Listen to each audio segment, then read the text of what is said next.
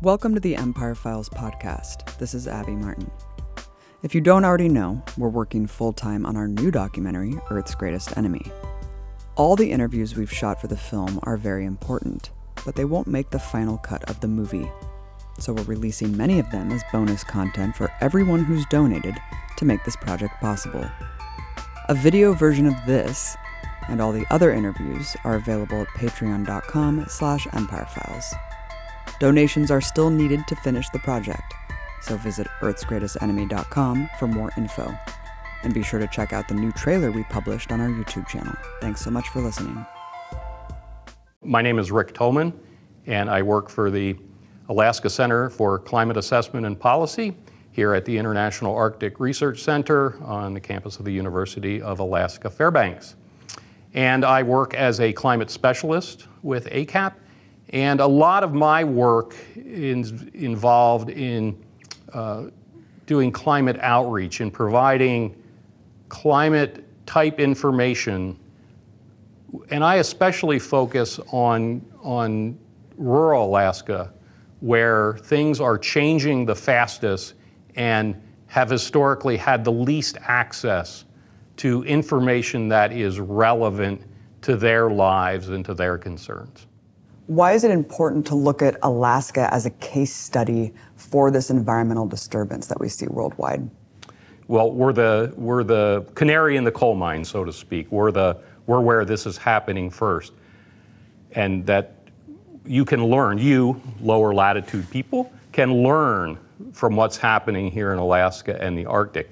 I think over the last few years, we're starting to see some of those extreme changes um, impacting wide areas in the mid latitudes, whether it's the catastrophic flooding in New York City or Germany or China this summer or the wildfires every year now in Western North America. Uh, but certainly here in Alaska and the Arctic, change is well advanced.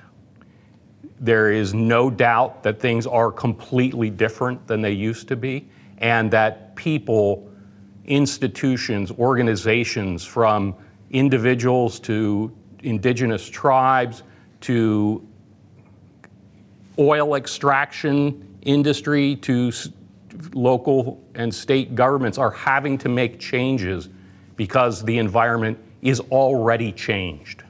Rick, why is this area warming so many times more than the rest of the planet? Can you explain that science behind that? Sure. So the Arctic and Alaska warming much faster than middle latitudes for a number of reasons, but really the, the biggest reason are changes in the frozen part of our world, changes in the sea ice, not just how much there is, but the times of year that there is or isn't ice, the thickness of ice has decreased dramatically.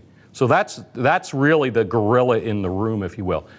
Going along with that are changes in the duration of snow cover in the Arctic. And that has been declining for a long time. And again, it's a lot of it is the changes in seasonality. If you look at how much snow falls over the course of the winter, in most places in the Arctic, there's not been very much change, but it's being compressed into a shorter season. So we've got ground exposed on average, later in the fall and earlier in the summer.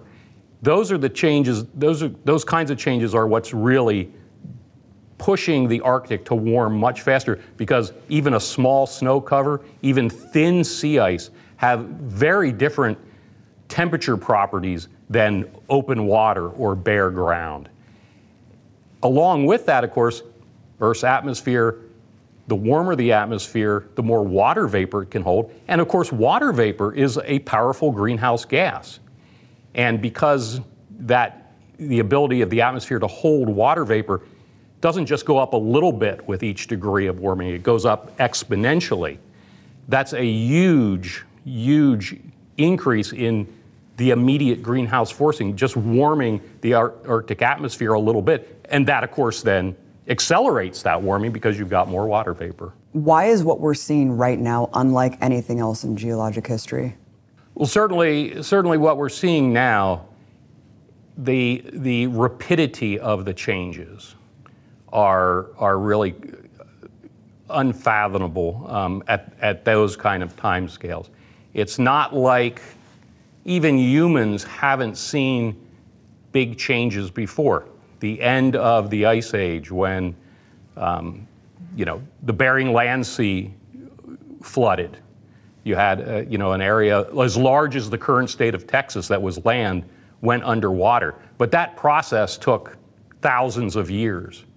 Now we're seeing changes occurring within human lifetimes.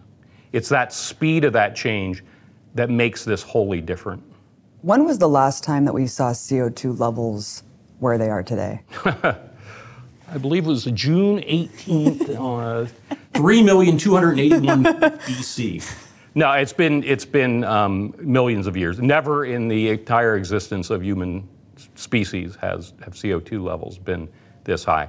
Um, you know, we have direct measurements of CO2 levels from ice cores going back now almost, not quite, but almost a million years from Antarctica, and they're, they're nothing uh, like this. You have to go back uh, to before the, before the dawn of humans to find CO2 levels like this. So to say that we are in uncharted territory is um, completely accurate in this case.